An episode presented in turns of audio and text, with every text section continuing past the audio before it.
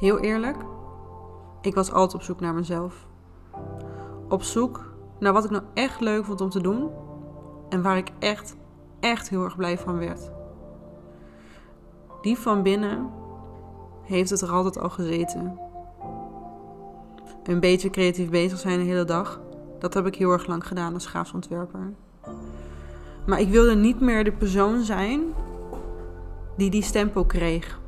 Dat is namelijk niet het enige wat ik graag doe. En dat, die realisatie vond ik ontzettend eng om te delen. Dat stemmetje in mijn hoofd wat zegt: Wat weet jij er nou van? Ben jij echt de aangewezen persoon om mensen iets te leren over personal branding?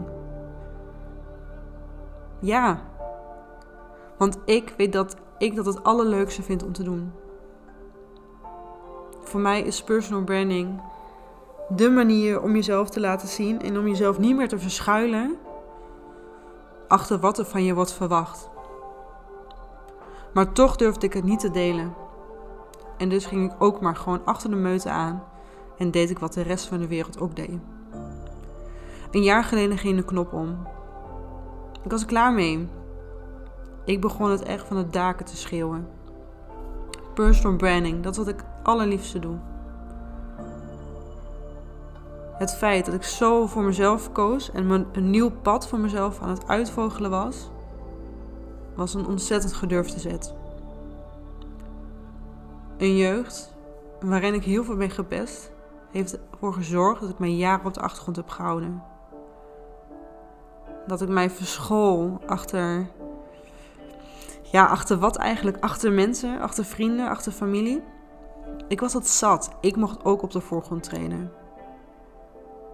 Ik was het zat om een muurbloempje te zijn. Ik begon met het kiezen van mijn eigen pad en begon mijn verhaal te vertellen. Ik werd geaccepteerd door jou. En daardoor durfde ik nog meer van mezelf te laten zien. Dank je wel daarvoor.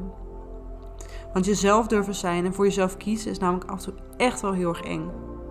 Maar het is vooral heel erg jammer als de pure jij diep verborgen in zit. Aan het wachten is om naar buiten te treden. Tot jij het toelaat dat ze eruit mag. Soms heb je een zetje nodig om datgene te gaan doen waar je voor op de wereld bent gekomen. De reden van jouw bestaan, jouw waarom.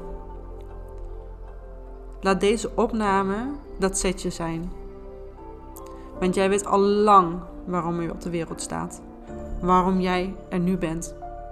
Dus het is tijd om jezelf te zijn.